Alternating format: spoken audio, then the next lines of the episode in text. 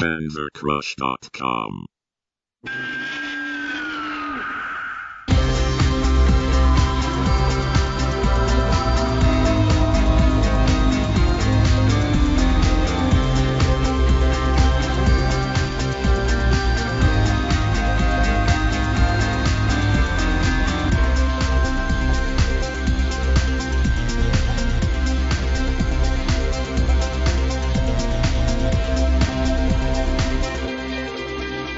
Hello, everyone. Welcome to another edition of the Kaiju Kingdom podcast. I am your host, Chris Eaton.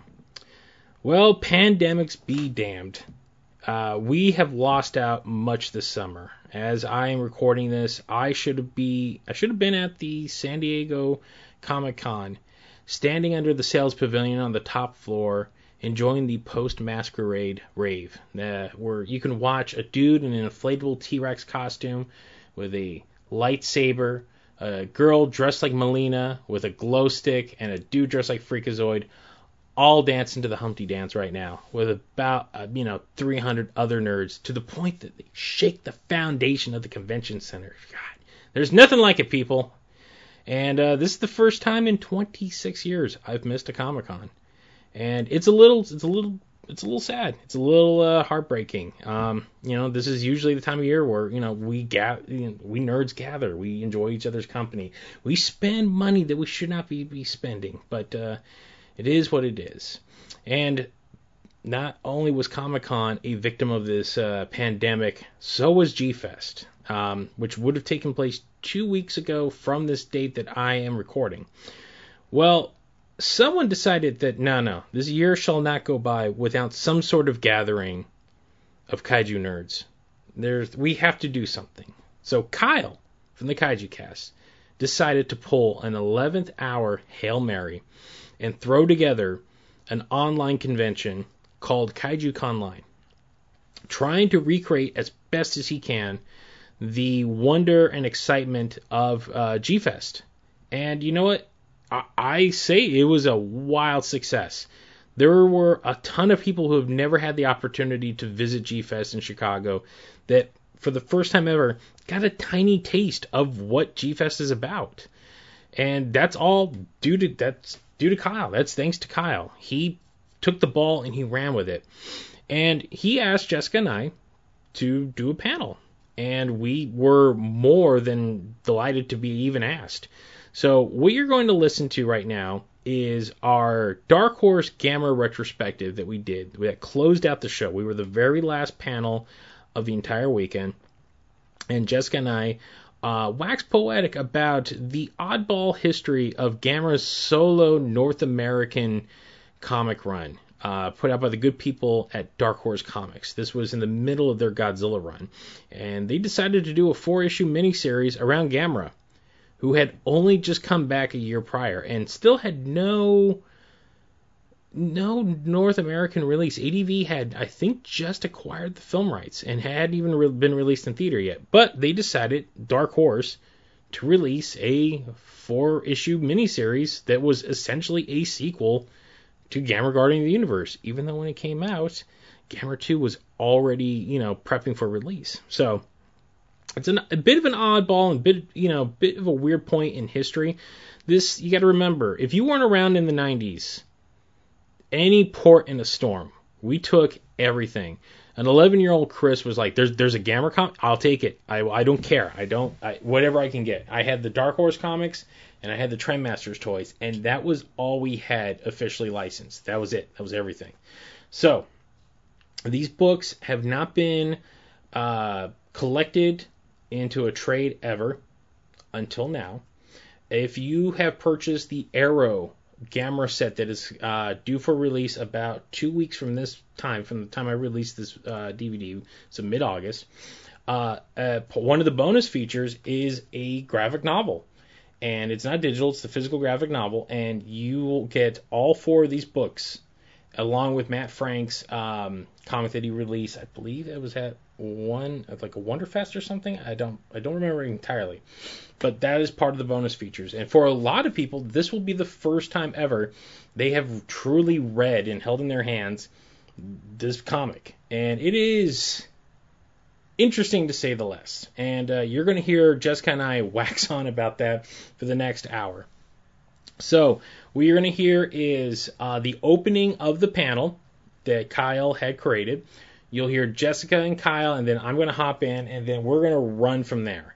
So, again, I want to thank Kyle for putting this on and inviting us, and to the point that he opened my eyes to a better way of just recording this stuff and doing things. Like he technically showed me like the yellow brick road of how you know something the stuff that we have just gonna have plans for now that you'll be seeing a lot more let's just say live content on our on our Facebook page as well as long as as long as well as this podcast. So without further ado, I'm going to pitch it over to past Chris, Jessica, and Kyle, and you guys enjoy our walk down memory lane with the Dark Horse Gamera books.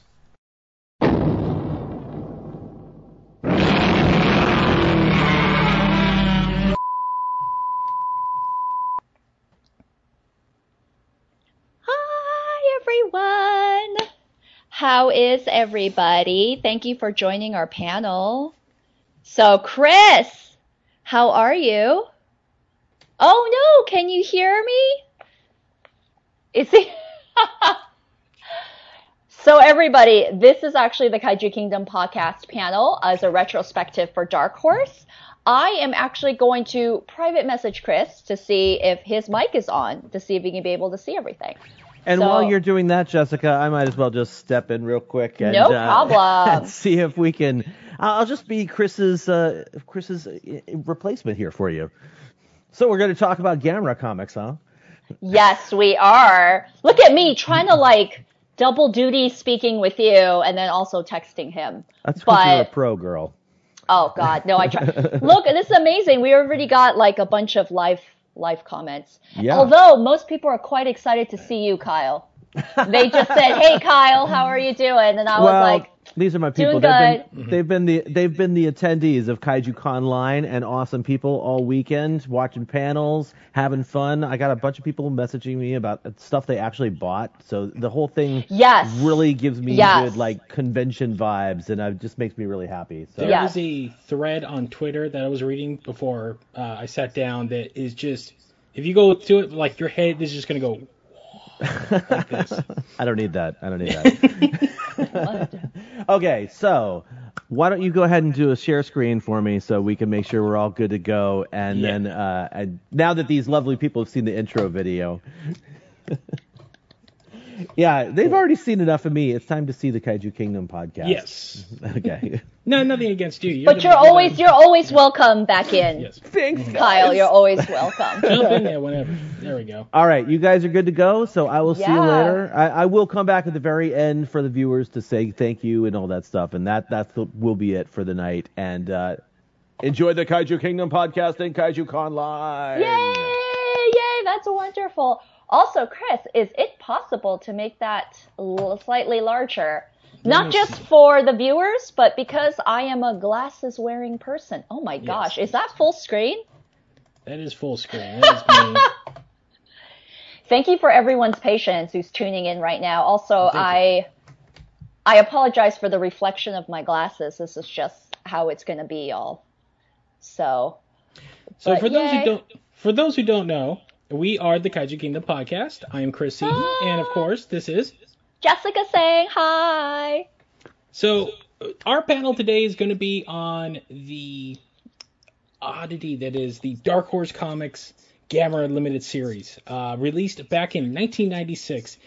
And it is a direct sequel to Gamera Guardian of the Universe. But Yeah. there's stuff to go into with that. And uh, since comics are Jessica's uh, field of profession and her her first love, if you will, uh, we're gonna delve deep into this with uh, you know our.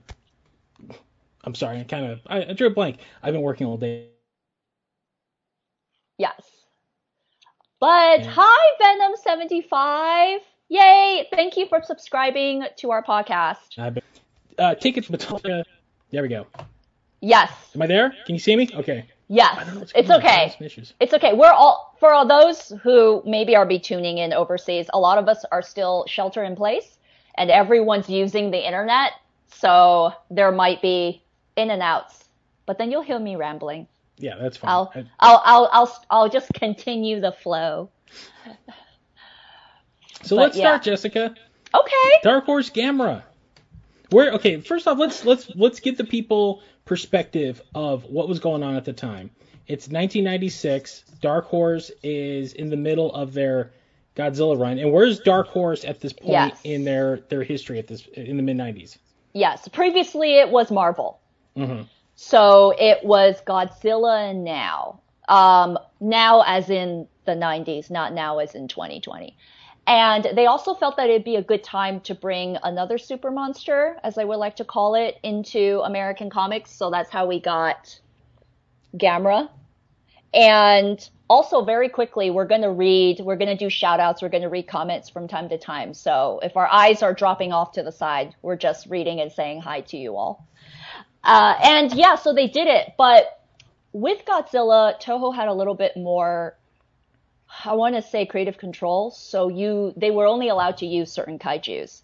But with Gamera, they were allowed to delve deep and use all of the kaijus that were seen on Up live that point. action up to that point. Yes. Up to that point. And what we got was an interesting four issue story arc Mm-hmm. that felt like I'm not going to name which Spider-Man film because we're all allowed to like what we like, but it feels like you were trying to smash in too many villains and storylines into a limited amount of time. So sometimes that's for don't say. people. Sometimes, sometimes it's for people. Sometimes it's not for people. I don't know. It's up to you. Hmm.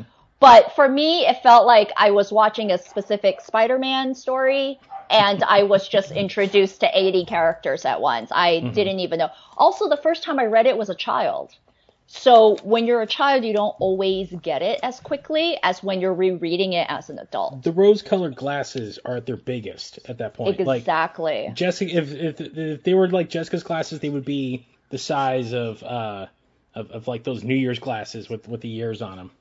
That's how big that was when you go back. When I was a kid reading this thing, I remember picking it up and being so excited. I'm like, oh my god, Gamera!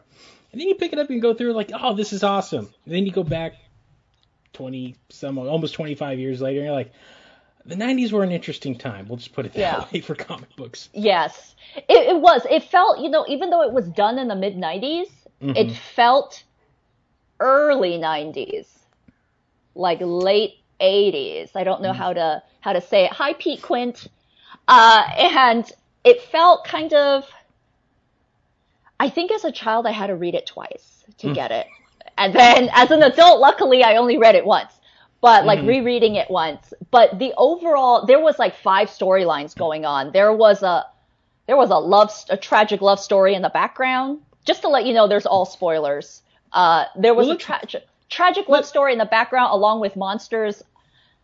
I don't I don't know how to. Well, let's let, let let's break this down for a minute. Okay, so 1996, Mm-hmm. uh, we are a year out from Gamera Guardian of the Universe, which is the title this book takes it from. yes. Uh, has not seen a U.S. release yet. ADV would not release that, I believe, until mm-hmm. end of middle of 97. From Yes. what my notes were, what my notes Yes. say, about midnight. It's that that area Yes. gets a little fuzzy for me. Yes. See, the issue is like when they had Godzilla comics, the movies are already out. So you have some sort of original medium to tie it back to. Just like you know when a film's about to come out, and then when you go to a comic book store, it will say this comic series will be a tie in. Mm-hmm. But you already have previous knowledge of what's going on. Gamera was still relatively new in the United States. So the fact that the timing wasn't really correct No. it it gave and there was a whole toy series right on the side yeah, Trendmasters at the Trend- same time. Trendmasters. Yeah, you don't necessarily have the the knowledge beforehand of what you're buying and going into. Also you look you're familiar with godzilla as mm. like a giant dinosaur for children who may have its first impression. All you see is a giant turtle. And I still remember as a kid, I had to explain to my friends that it's two different people, well, two different creatures, kaijus, mm-hmm. and they are in two different companies. They are not brothers. You know, and it's like a whole, you're not privy to the knowledge beforehand. So Mm-hmm. it was kind of hard to market and advertise for something that you didn't necessarily have any previous knowledge or seen the film. There are other ways people have seen the film, I know, but most Americans would not necessarily have known. Most Americans at that point, even to this point, still haven't seen these movies. It's it's kind of shocking Yes. when I talk to people. They're like, ah, I still haven't watched those '90s films. I'm like, they're the pinnacle of Yeah. everything we love Yeah. in the, in those. This series, Yes. however, uh, as much as it, I give it an A for effort and a C in execution. um, Jessica, who's it written by? You got you got the books right there. Yes. So it is written by uh, Mike Sellers, and the uh, I'm sorry, it is Dave Chipps. The inker is Mike Sellers, and the penciler is Mozart. C O U T O. Mm-hmm. So I don't want to spell it wrong. And I think it Kodo? was Did I Kodo? pronounce that Kodo? Ko- Ko- Koto? I don't know. Kodo, Kodo. Uh, and you know, one of the issues is you can't always blame the writer. We were not there in the room. Sometimes No. editors make changes, so you can't necessarily yell at a writer and said you produced something that wasn't, at least with my expectations or quality expectations, because Mhm. you don't know what the editor said to the writer. You don't know what they were told by the studio. You don't know, like they knew they had four issues going in, you know, but you, we don't always know what goes on behind closed doors. So you can't necessarily yell at a writer. And I mean, they, well- they have some responsibility. So does the editor. Well, that's the thing. But uh, Chipps. It's the whole thing. Chipps from from my research I've done. He was the head of uh, editing the manga um, properties that Dark Horse was picking up at the time. Dark Yeah. Horse being one of the first to really like. I believe if correct me if I'm wrong. They were outside of Viz, like as a mainstream comic company, they're the first ones to really like start um, translating manga out here. They were releasing it in Yeah. the the the floppy, you know, 30 page format before we went to digest size, but that was Chipps's job, and I believe he was just handed off Gamera for the mere fact it's like, you know Japanese stuff. Can you do this? Yes, yes. You know, because at the time, there wasn't always a lot of, one, there wasn't writers that were also part of the fandom as hmm. much. It's always best to have someone who loves and understands Black Panther to write and love Black Panther. Like Mark Waid loves and understands Captain America. He then is chosen to write Captain America. There's pluses to that Dan like you know like like yeah like you said with Mhm. Chipps he was kind of given the job and he seemed to understand or know the market from their assumption Hmm. sometimes you're just given something because their choices at the time may have been limited Yes, and here's another thing for perspective at this point. Dark Horse, I believe, they were just like two or three years into actually building their own like universe of characters. At that point, they were pretty much a a company known for their licenses. They had Star Wars, uh, most famously, uh, well, most famously Star Wars because they kept the fandom alive for, I mean, hell, twenty something years until Marvel took them over. They had Yeah. Alien, they had Predator, they had Terminator, they had the Edgar Rice Burroughs uh, stuff at the point, and then they were bringing in um, manga at the time too. And I think uh, for their original stuff, they had just it was like Concrete, Next Yeah. Men, and Hellboy most famously. yes i al- the point. yeah they have predator and also gi joe Yes. So those were important things. I did notice on the back of this August checklist. Uh, I apologize. I'm trying to. I like to act gingerly with my comics. So if I rip your copy, Chris, because my copy's in the storage unit, Yeah. I will buy you a new one. Uh, there was also uh, Age of Reptiles by oh yes. Delgado. Senor Ricardo Delgado's book. And just but for those who like other kaiju things, and they also have uh, the big guy Rusty, Oh yeah. the boy robot. The in the giant. So that thing yeah. was that it's it's it was like picking up like a, a map almost. That's how big that book is. It is huge. It's it's yeah, large format. It's oversized. Better than what we're talking about right here.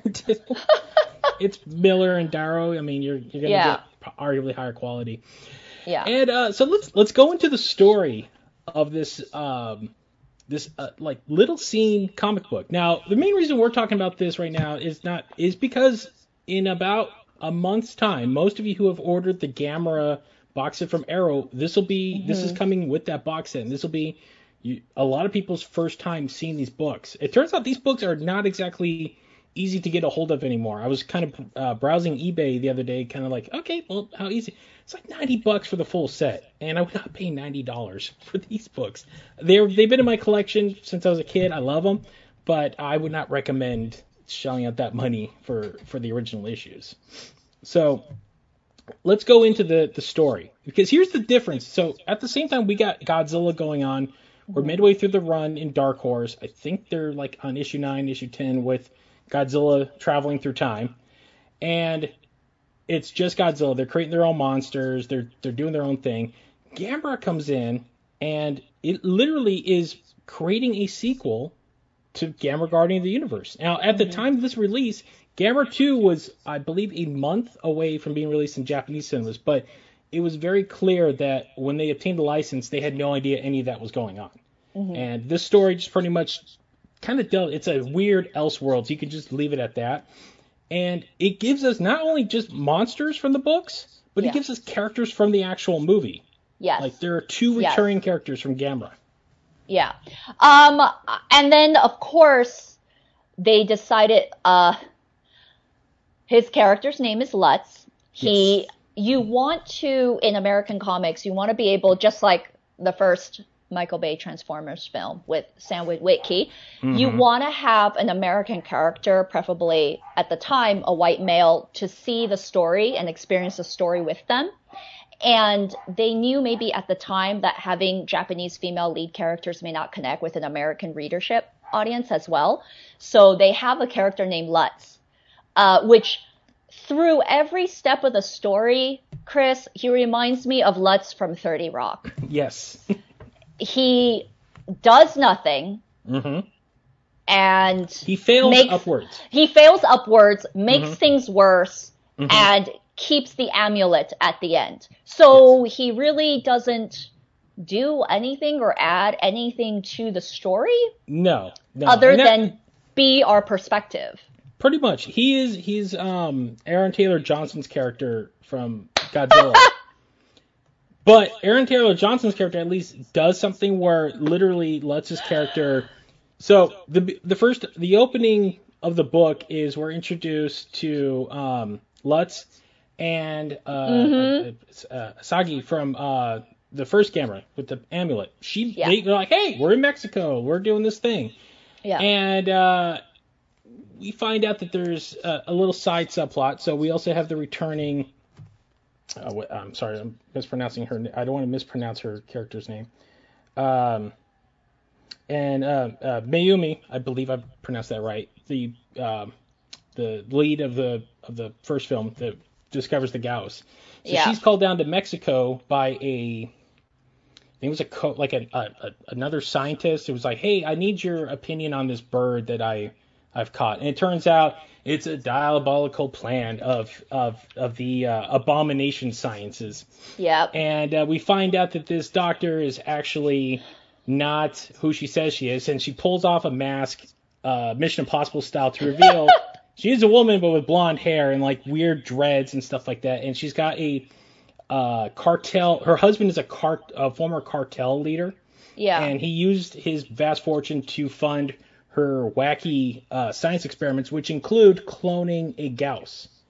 And that's where our story begins because said Gyaos has gotten loose and they need her help to like, we need to kind of rein this thing in and uh, get it back because it's kind of expensive. Yeah, it was. Yeah, you're right. It was like a Mission Impossible Black Widow end of Civil War reveal mm-hmm. where they just took off and she went from a totally different woman that was brunette to a beautiful blonde. I and brunette was, too. They drew her very homely. Very homely. Homely. Homely was a good good descriptor. Good adjective. Mm-hmm. Um yeah, and she actually throughout the story she had like they talk about how her husband and her had met. She was a mm-hmm. different person then as she became more and more obsessed with creating the creatures. Mm-hmm you know, they made even she had beautiful flowing blonde hair. You were talking about the dreads mm-hmm. because they were kind of mentally linked. They well, kind of gave her, we're yeah. Skipping, Yeah, we're skipping a little bit ahead. Let's, We're let's- skipping ahead. Okay, I thought we're talking about the whole story. Yeah, yeah, we are, we are. But let's let's kind of keep a or trying to keep a, a timeline so we don't lose people. So we get the introduction. So Lutz is with Asagi, and this Gyaos starts attacking this small little village in Mexico. Yes. And uh, Lutz and Asagi are in a plane when she pulls out the amulet and summons Gamera, who shows up. And at the end of the first issue, we get this big throwdown. And uh, I got a. I You have a clip of it. A little clip right here. Let me see if I can find it.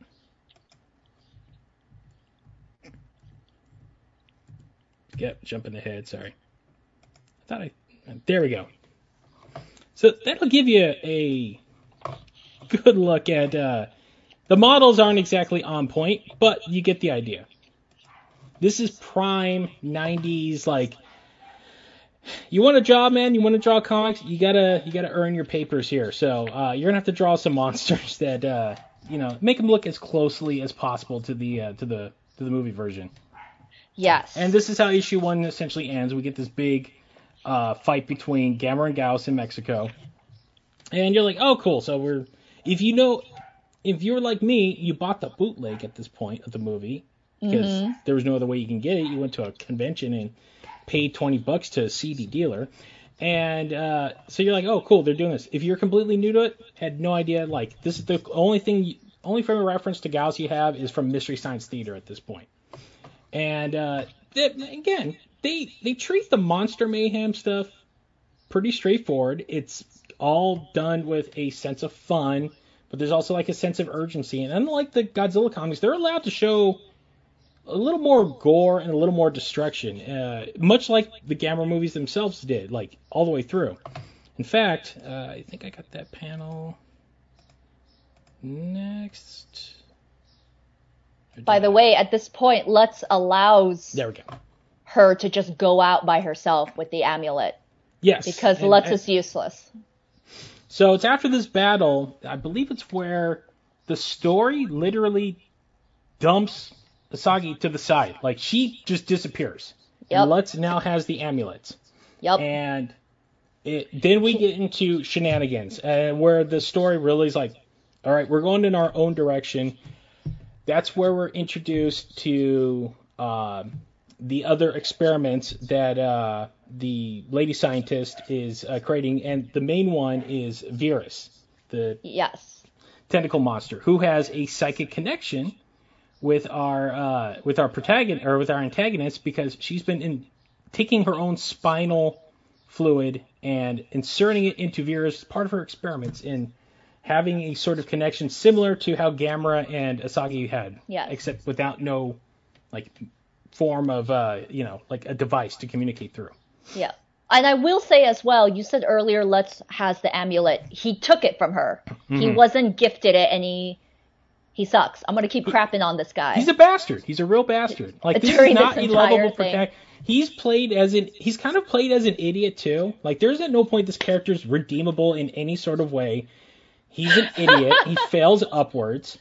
And Oh, you're God. kind of like, how are you even surviving in this? At least in Godzilla, Aaron Taylor Johnson's character was a trained soldier. Like he has yes. Yes. used this. They they allude Yes. that Lutz was like running from like gambling debts, and he's a shyster and a huckster, and all of a sudden he's just thrown into the middle of this giant monster stuff. yes. So Yeah. while Lutz is now like, oh, I can kind of control a giant turtle now, uh, we get an even weirder. It, this, this is where this the story, these four issues, really blow your mind because let's do a subplot in the middle of these very limited yeah. room we have, Yeah. and they introduce Zigra. Yep. Yes. Let me see. I'm up- looking at like my crazy notes that I have down. Yeah, they do. They do. And it kind of kind of comes out of nowhere.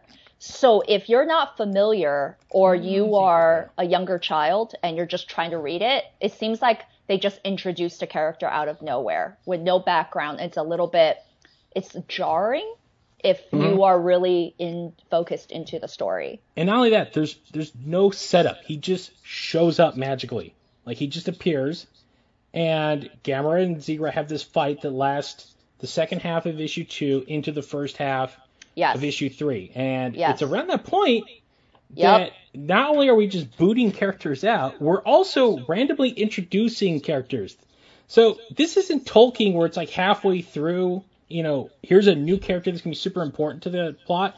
It's just let's shove this in because I think, hey, there was aliens in this movie too. We're introduced to this bounty hunter that speaks in a wacky made up language. It almost reads like the Dinotopia language that they created. Remember how you had the key Yes. in the back? Yes, I was gonna say, not only are we introduced to Frenchmen, uh, when Lutz gets captured when he's almost drowning, we also, I don't know if Chris could have it, but there's a language that's spoken, like a code, Yes. and it was made so it was a lot more interactive with the readers. So Yes, you, you have- have something to do between the next issue. You could decode it and figure out what she was saying. And 12 year old Chris did just that. I sat there for a half hour. You sat there, Because there's- yeah, yeah, There's two whole panels after Gamera and Zigra fight. yes, yes, and yeah. Gamera defeats Zigra. Shocking spoilers. Um, she shows up, and there's this just the giant word bubble that takes up half. It felt like it was when you Yeah, when yeah. you're writing an essay, and you need to fill in, so you're kind of repeating your same points, but you're just rewording them. That's what this felt like comic style. So like where my head is, like right here on the side, word bubble, all that, and they give you a key Yes. at the end of the issue and you sit there and like a decoder ring back in the day you sit there and you completely translate everything and it's just more corny 90s style dialogue because this book was not very high on the dial it's very apt to like early venom issues that's that's the best way i can compare it like the old limited series the venom used to have when you go back and read those you're like yeah, they were really aiming these at six year olds. That's who was buying this stuff. And that's kind of where it is. It's it's pretty much her like reading like this little thing and she's just like going, Oh, come on, come on, Zigra, be alive because her essentially she says her whole job depends on Zigra being alive to bring back to whoever, you know, gave her money to bring Zigra back. It's think of loaded like he's an escaped like like prisoner Yeah. if my memory recalls. And again, this is just all plopped in out of nowhere in the middle of this story. Like it was just like we need a filler before we get to our big arc with uh, Viras, who's the technically the true big bad of this storyline. Which Yes. Yes. And then they, they introduce plot C, which is like how they met. Mm-hmm. How, how, you know, how the scientist and her husband met. And it was like, we didn't really need it, but Yeah. here we are. Plot Again. C. padding it out. Yeah. Just padding out the. We got 30. We got 22 pages we got to fill along with uh, uh, advertising. Got to pad it out. You got to get them up. What, what was? I'm sorry. You got to right. What was the cover price on these things back then? It was two ninety five US, four dollars fifteen Canadian. So not a hell of a lot has changed in 25 years. We've only really gone up like about a buck or two, haven't we? Yeah. Like the average some book's like issues what- are three ninety nine book- to four ninety nine. Yeah. But Unless DC, like, a- yeah, DC tried to have a a limit on their pricing when the Mm-hmm. new 52 came out and everything, but I was okay with it. I don't know how others felt about it, but there they were. But yes, at that time we were already at DC prices hmm and it was 295 for an issue. So let me see if I can pull Uh. up here. So we're going into the home stretch at the end of issue three, which is okay. So to give right here, here's a better image of what our alien hero looks like. Our our alien, she, which again she does almost next to nothing other than provide Yes. Yeah. like pretty much just like a, a tactical advantage with her spaceship. Uh, pretty, you know, uh, I believe. Let's see, how did it go? So Lutz, they're tracking down Lutz because he's got the amulet. Yeah. The evil scientist and her husband want the amulet for Gamera because Zigra demands it, or not Zigra. I'm sorry, Viras demands it. Viras. For yeah. Viras's grand, they they do at least leave these elements of the original monsters in there, where Viras was, you know, technically in the original movie he's an alien, but he's intelligent, he can communicate. Uh, this one, it's it's, you know, it's artificial intelligence, but he still has plans for world domination, and thus wants to use Gamera as like hired muscle Yeah. essentially. Yeah. And we do get to that point where uh, the bad guys get a hold of the amulet, and they use Gamera as pretty much a giant shield for uh, for Viras when he goes on his destruction spree, and it, it, it just devolves from there. Um, Viras pretty much just does his rampage. I forgot. Oh, it's the husband, right? He has a change. Yeah, Gusanos. Yes, he has a change of heart, I believe, where he realizes his wife is completely under control of Viras, and she completely goes. That's where that's what we were talking about earlier. The dreads. She starts dreading her hair like an octopus. Like She Viras looks exactly like Viras, and it reminded mm-hmm. me of, uh, you know, Amy Santiago in that episode of Brooklyn Nine Nine when she's mm-hmm. stressed out about to take a exam, and she just mm-hmm. braids out her hair. And there are odd wording choices that the writer chooses, Chipps chooses. He'll he'll just have Guasano say to his wife or partner like, "Also, I don't like your hair," and she's like, "What does this have to do with anything?" It's yeah. It's It, it just at, seems like, to fill in empty space yes. like waiting, you know, like a filler or Mhm. a bottle. It's like a mini mini bottle episode. again, it's the The I dialogue a, didn't make any sense. I have a twelve thousand word essay I need to write. Let me fill in a four par- couple of paragraphs restating my my same point, but just rewording it just ever so slightly, adding some big words in there so we can get that word count up. Yes, yes, and then the, he has odd choice moments too with how Lutz interacts with like the women. He's very into how they look. One time he falls on top of one and says, "Oh, things are getting better." So mm-hmm. even if you didn't look to see who wrote it, you kind of knew it was a dude. And him falling on top of the characters, female characters, have nothing to do with the overall story.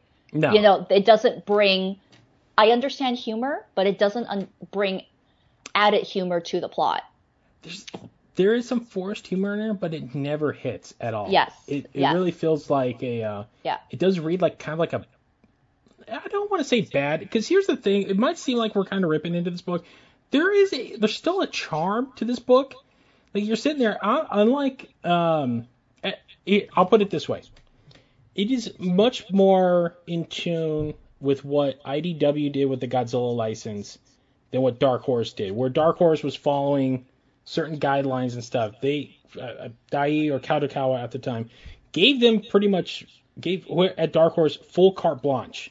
Like you do what you want, and I it, that's why it's still astonishes me that they decided to actually make this a full sequel. Now they are creating a story from whole cloth. Zigra and Viras do get a brand new origin. You know, you don't really have to watch the other. Um, you don't have to watch any of the movies to really understand it. Like they just they're there, they establish it. This is what they are, and then we get an awesome monster fight. And the the book does deliver on that. Each issue gives you something like yes. really meaty to get into if you like that kind of stuff. Yes. You know, Freenan the the alien, she speaks like a bumblebee through the radio. hmm Just slang that is very hard on my not- ears, and it's not even a an audio.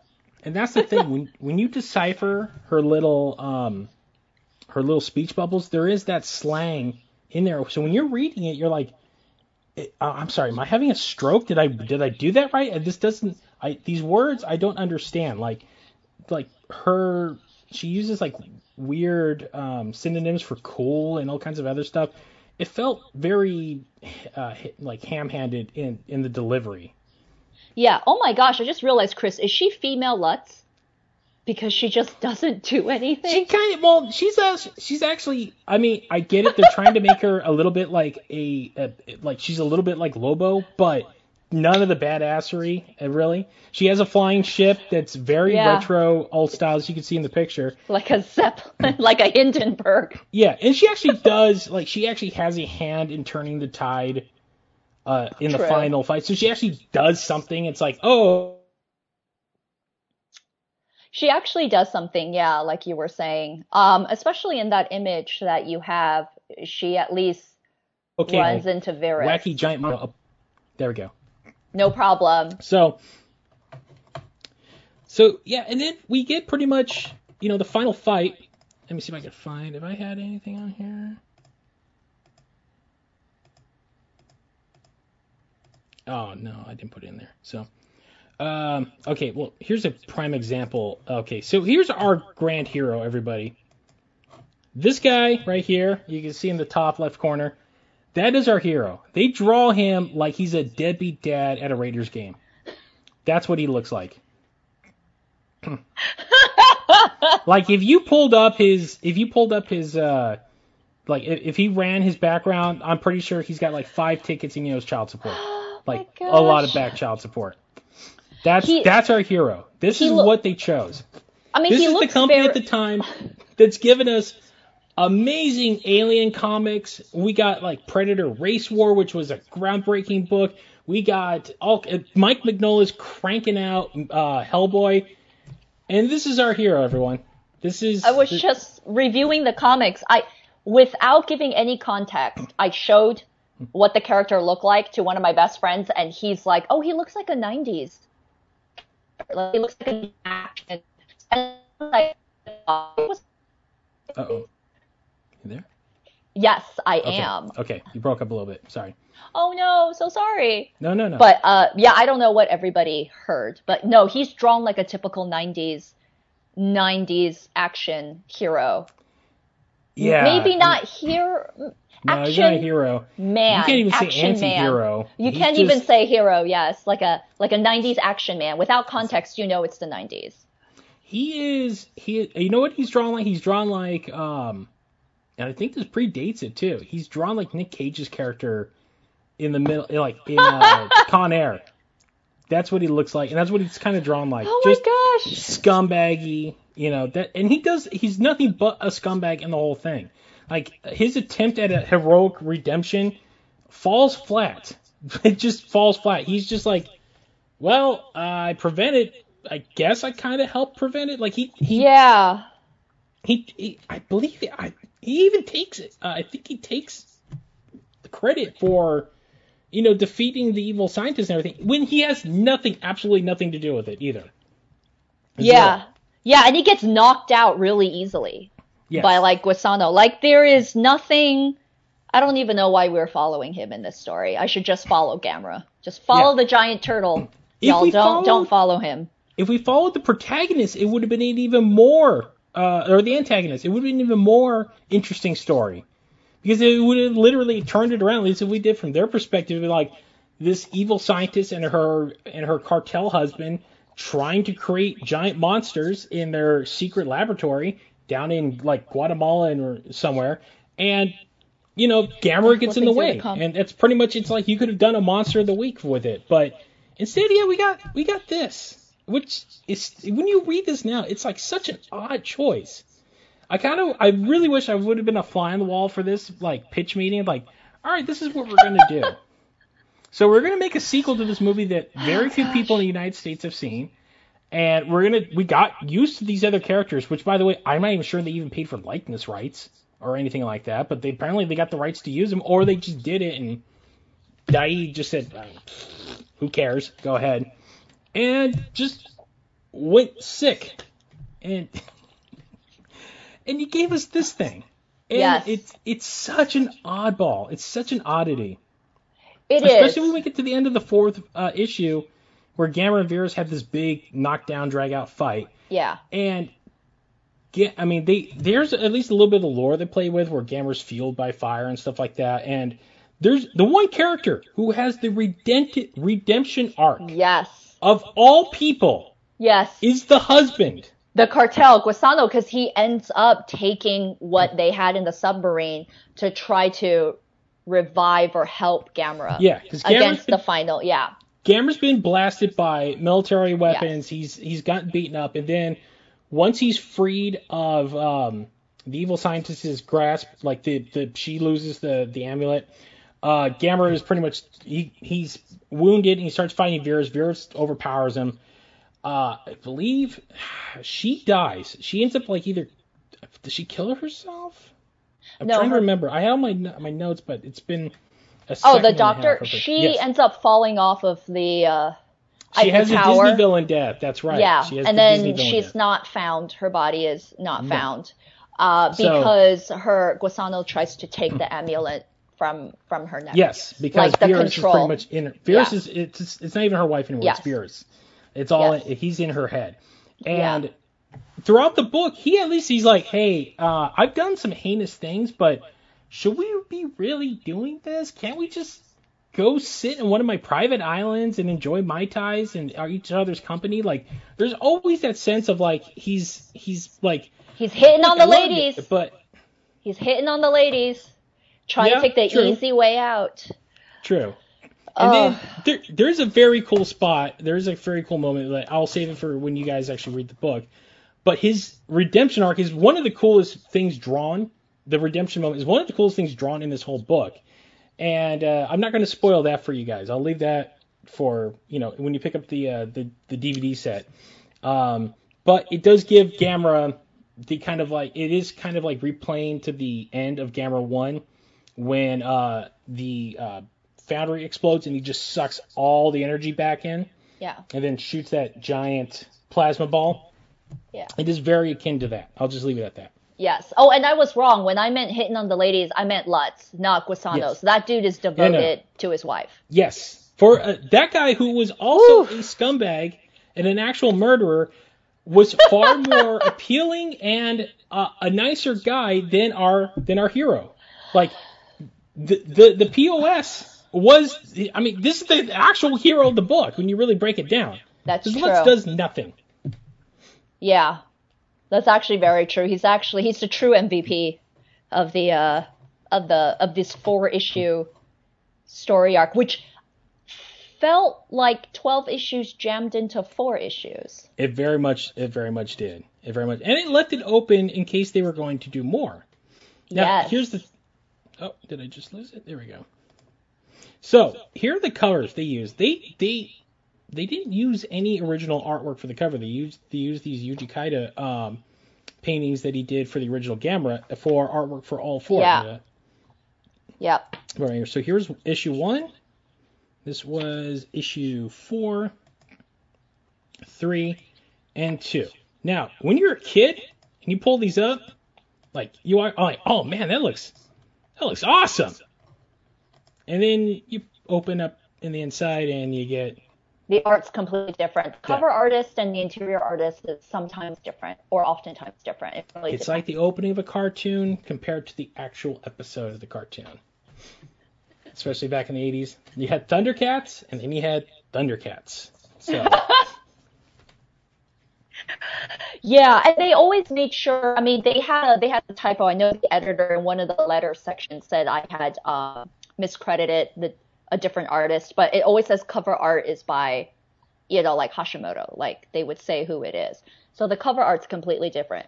But depending on your store, some stores have these in plastic sleeves, so you're not necessarily allowed to open it and then check that's right? If if you're if you're like you know is is Sellers and Kudo the one doing like if you don't know the artist style, then you wouldn't be able to to know what you're gonna get inside. It's like a marketing genius bait and switch.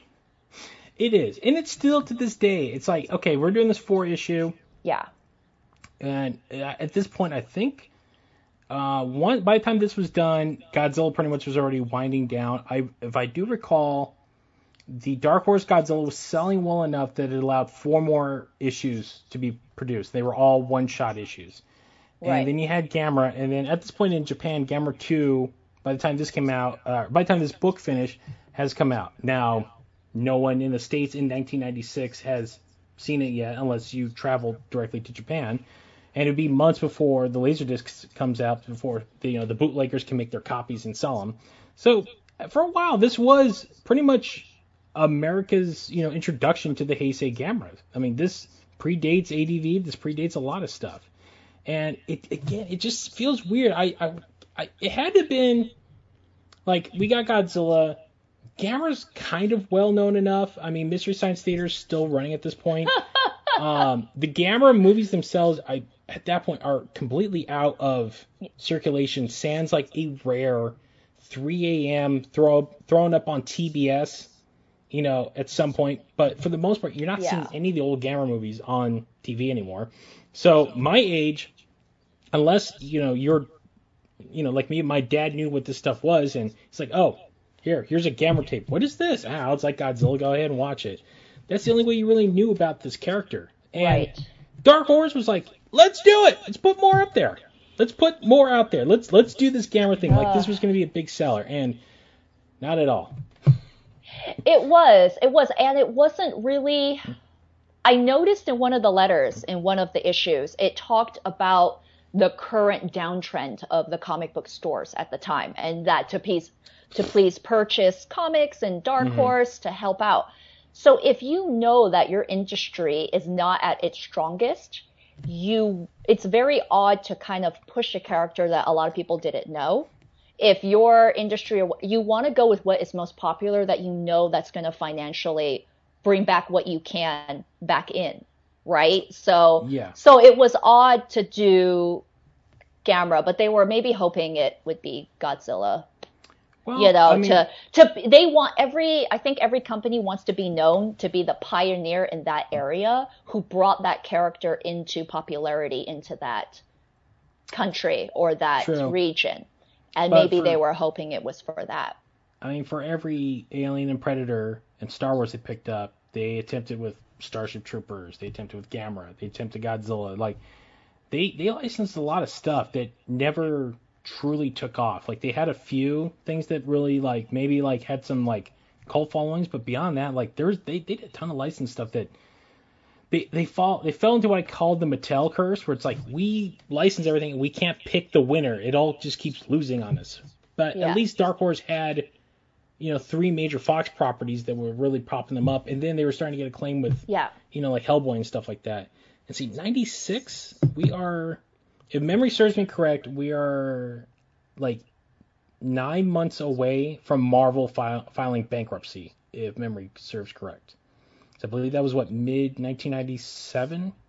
around that time Yes, and the whole industry at that point, Marvel and Marvel most most of all, had completely crippled like the comic book industry. I mean, my dad's friend owned a store. That's how I got all these books. And I remember him talking. I was like, uh, yeah, like there's like 9,000 X-Men books and 5,000 Spider-Man books. It's like no one's buying Captain America anymore. No one's and buying it's Iron uh Man. yeah and it's spider-man clone saga when it went through the whole thing and then and then super and then Bat- superman died and came back it was just like everything is uh, yeah, Yeah. batman nightfall and it was like what is happening in the comic book industry gamera I, I liked So- the Clone Saga, by the way. I, I, I, I, love Ben Riley. I love the Scarlet oh Spider. my gosh It, it's mean, a mess.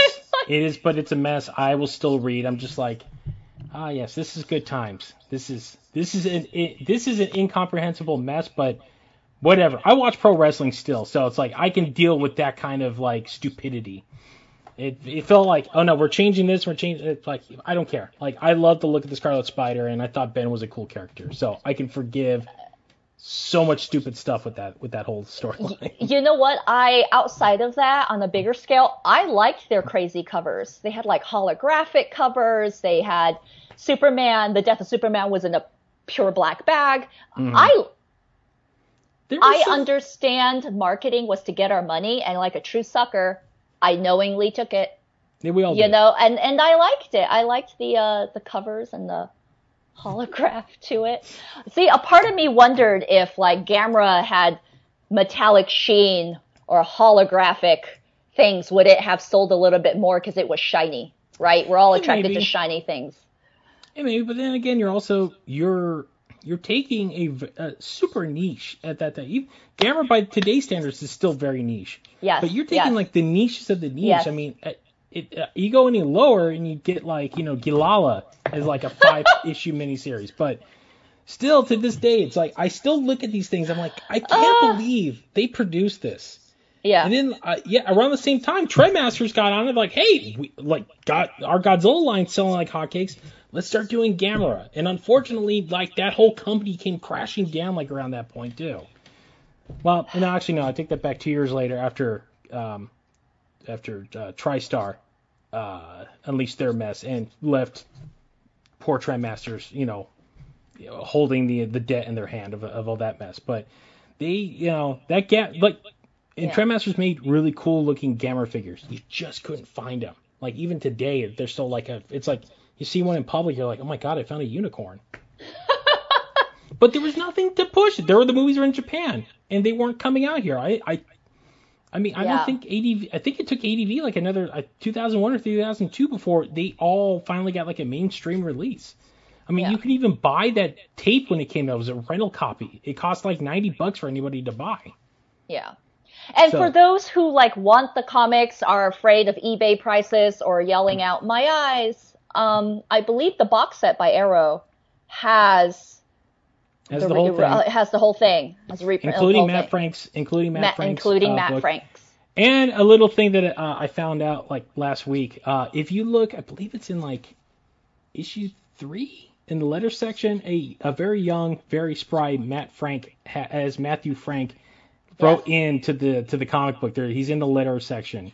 Yes, Yeah. th- there's also a letter section. If you reread it, a 22 year old gentleman whose first name I think was actually Chris. He wrote something like, "I don't really know a lot of kaiju friends, so if you would like to write to me letters so I can meet new friends Mm. pre-internet, please, this is my address because they printed out your address." Like I know that dude doesn't live there anymore, but a part of me realized this now and was like, I want to write to this guy, see what's see what's happening. Are See if we can alive? find- What's going on? I know. It's like I I'm so sorry. This pre-internet time where you didn't like he was trying to make friends, and I thought that was nice that they printed his letter. But a part of me was like, oh, right to that man. I just see Jessica like reading this last night, going making notes, and then just like, oh, just one single tear just rolling down. Just like no. Like, I you- want you friends poor too. man. It's like I'll just come and give you a hug. That's all. Just I feel know. loved. Uh, yes, and thank you for everybody that was like tuning in this whole time. Yes, thank you guys. I know we're the last ones. Thank you, and I want to thank Kyle if you're still out there, man. Uh, thank you for inviting us onto this whole thing. This whole weekend has been I am still out here, absolutely you guys. phenomenal. You pulled a freaking miracle. Well, you know, miracles. That's those are religious things, and I'm not really religious, so I just belong to the Church of Godzilla. That's me cracking a beer because you guys Yeah. are the last Yes. panel. And he Thank did you, so man. much work. And I apologize, my face is getting darker and darker, and I just never got up to turn on these lights. I was tanning as I was uh, in this panel, but Nice, nice. Well, I hope you guys had a really good time uh, presenting the Dark Horse Yes. retrospective. We for did. Did you? Did, did you have a nice time with our incessant rambling? Yeah, absolutely. I always have a nice time with your incessant ramblings, you guys. That's our that's our that's our mo. I'm going through all the amazing comments. Thank you, everybody, for commenting. I yeah, I've been barely. I've been. I keep catching things. I'm like, someone just said, "Hell yeah, Ben Riley." I'm like, yes, yes, he he, he knows. He knows. yes, Xavier Ray. He's actually been to our panel at Oh, San has Diego? Comic Con. Yeah, he's been to our panel. Um, Yeah. it's supposed to be next week too. Oh, Yes. a lot of Yes. things. But again, shout out to Kyle, man. You like this is, I mean, this is parting the seas right here. You you you. I can't believe you put this all together.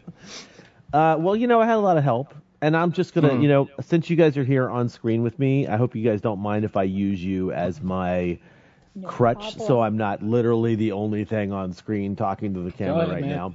This is Uh, your show. But uh, so I just wanted to say thank you to everybody who helped make this happen. I know that I did a lot of planning and I did a lot of work behind it, but really I could not have done this alone. Uh, I'm not going to go through and name everybody because if I do that, I'm going to forget people. So Yep. you all know who you are. But one of the things that really made this entire experience worthwhile was the the ability to just say, you know what? I know somebody that does that and reach out and say, hey, dude, would you be interested in doing that? And because everybody has been stuck at home or not being able to go out, and everybody everywhere is sick of not being able to congregate, I think this just sort of like culminated into such an amazing event because it's not just the stuff that I did, it's the stuff that everybody out there coming in to watch these things. I have been more than pleased with all the all the responses.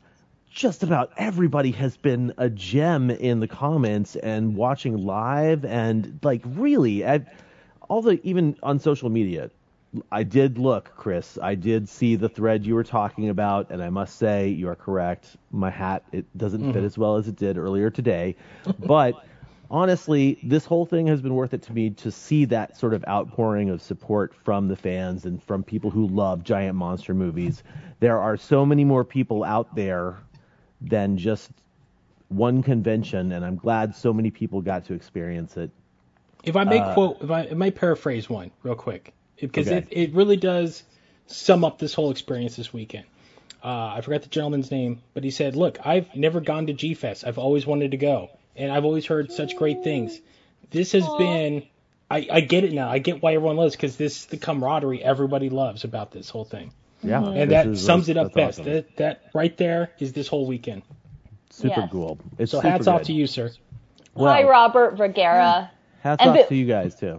Yes, yes. And Kyle, before I forget, Chris Yes. has been really great on keeping up our social media. Could you tell us where our social media is before we forget? Could we are you- on Facebook.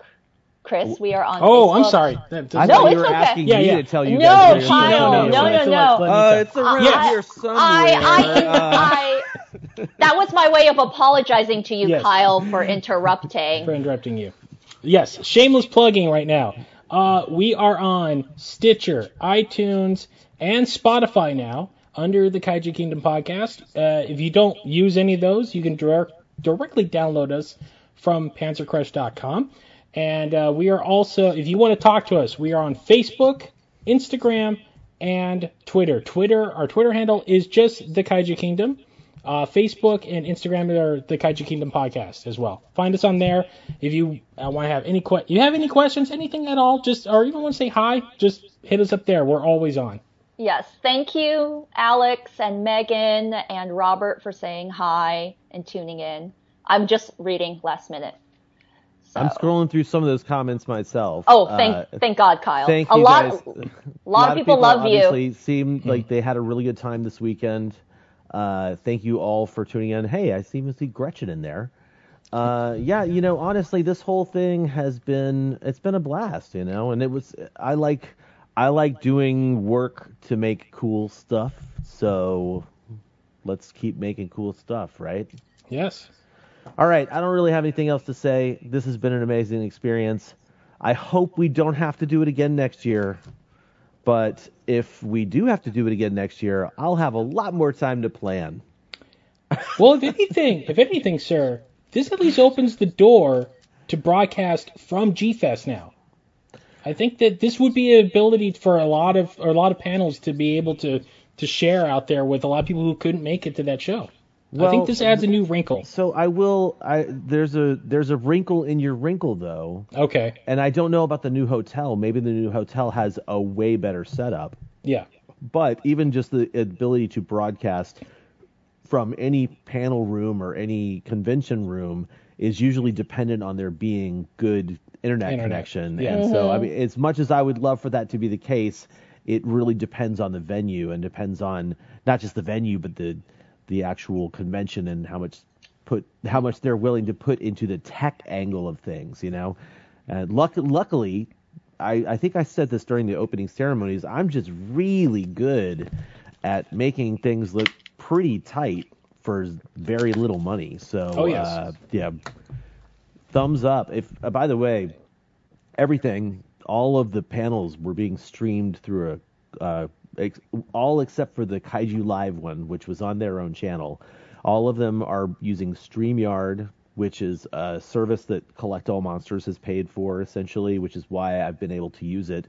It gives us all the cool, fancy graphics. I love and it. it has been a power horse. I was really afraid that I was going to be working this thing to the bone by doing panel after panel after panel, which is essentially live stream video over and over and over again.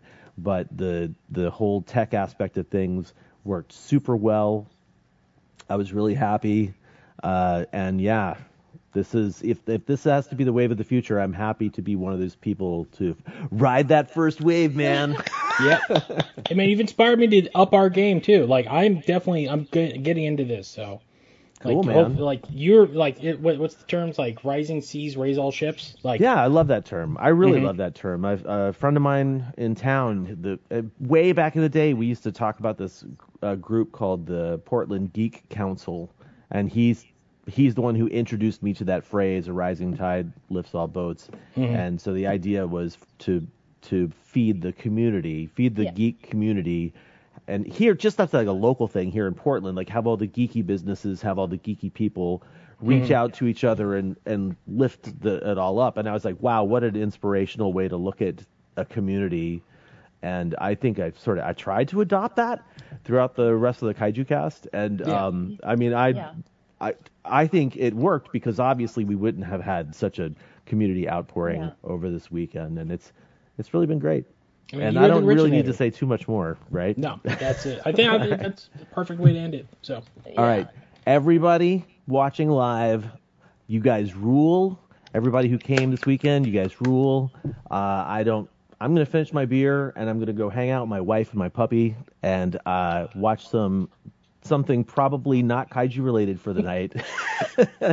but uh, you guys, we'll see you around. Don't forget to check out all this cool stuff. Bookmark things. Uh, Kaiju Con Line website will stay up. I'm not going to take it down. There's no reason to take it down. Uh, there's the somebody asked in the chat if the virtual It dealers room is going to stay yes. s- stay open. And I guess the deal is I'll have to talk with the people who are vendors in that in that room and see how they feel about it because I don't want to just cancel their their items. That's that seems weird, even though it seems more like a real world kind of thing to do. Uh, but uh, as far as I'm concerned, we're going to keep all the information up, keep all the links up. So if you saw somebody that you liked over the weekend who was doing a live stream, please make sure to follow them. Please make sure to continue Mm-hmm. reaching out and grow that community. Yes. Okay, that being said, Thank you You guys have been Thank you, awesome. sir. Thank you, Chris, and thank you, Jessica, and thank you, Thank Kaiju you. Con Line. Thank you. Thank you.